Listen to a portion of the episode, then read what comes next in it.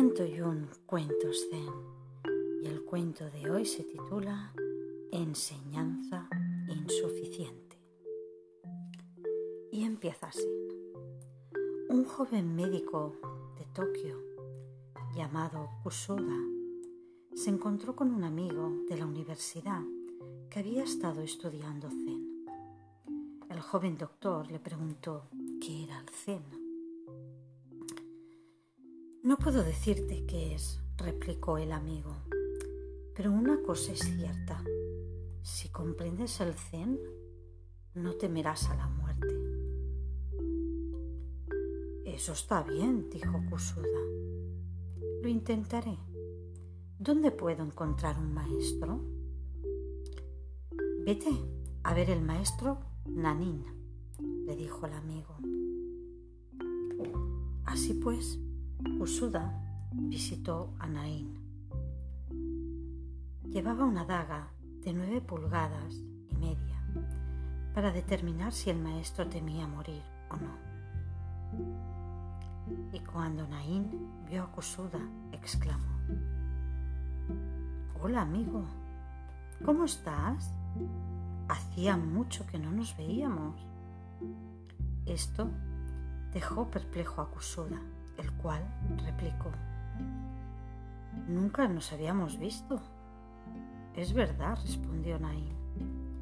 Te he confundido con otro médico que recibe instrucción aquí. Con semejante comienzo, Kusuda perdió la ocasión de poner a prueba al maestro, por lo que le preguntó de mala gana si podía recibir instrucción de Zen.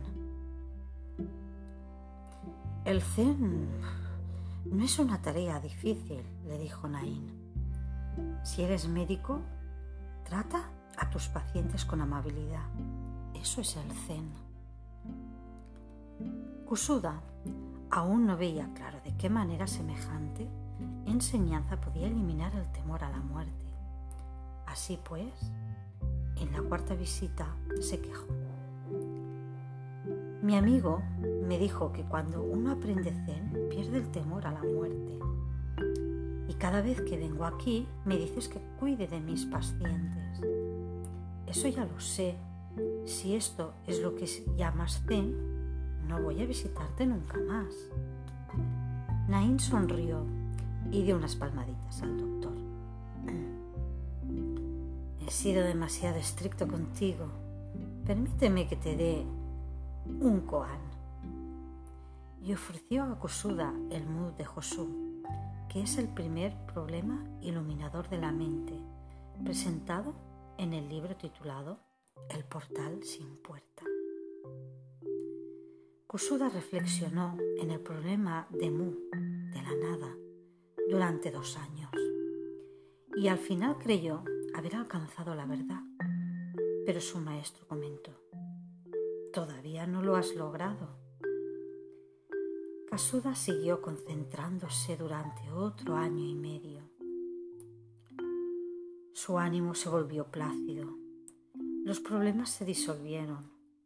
La ausencia de objetos, la nada, se convirtió en la verdad.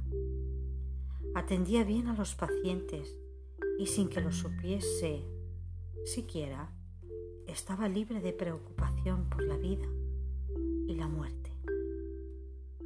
Y entonces, cuando visitó a Naín, su antiguo maestro se limitó a sonreír.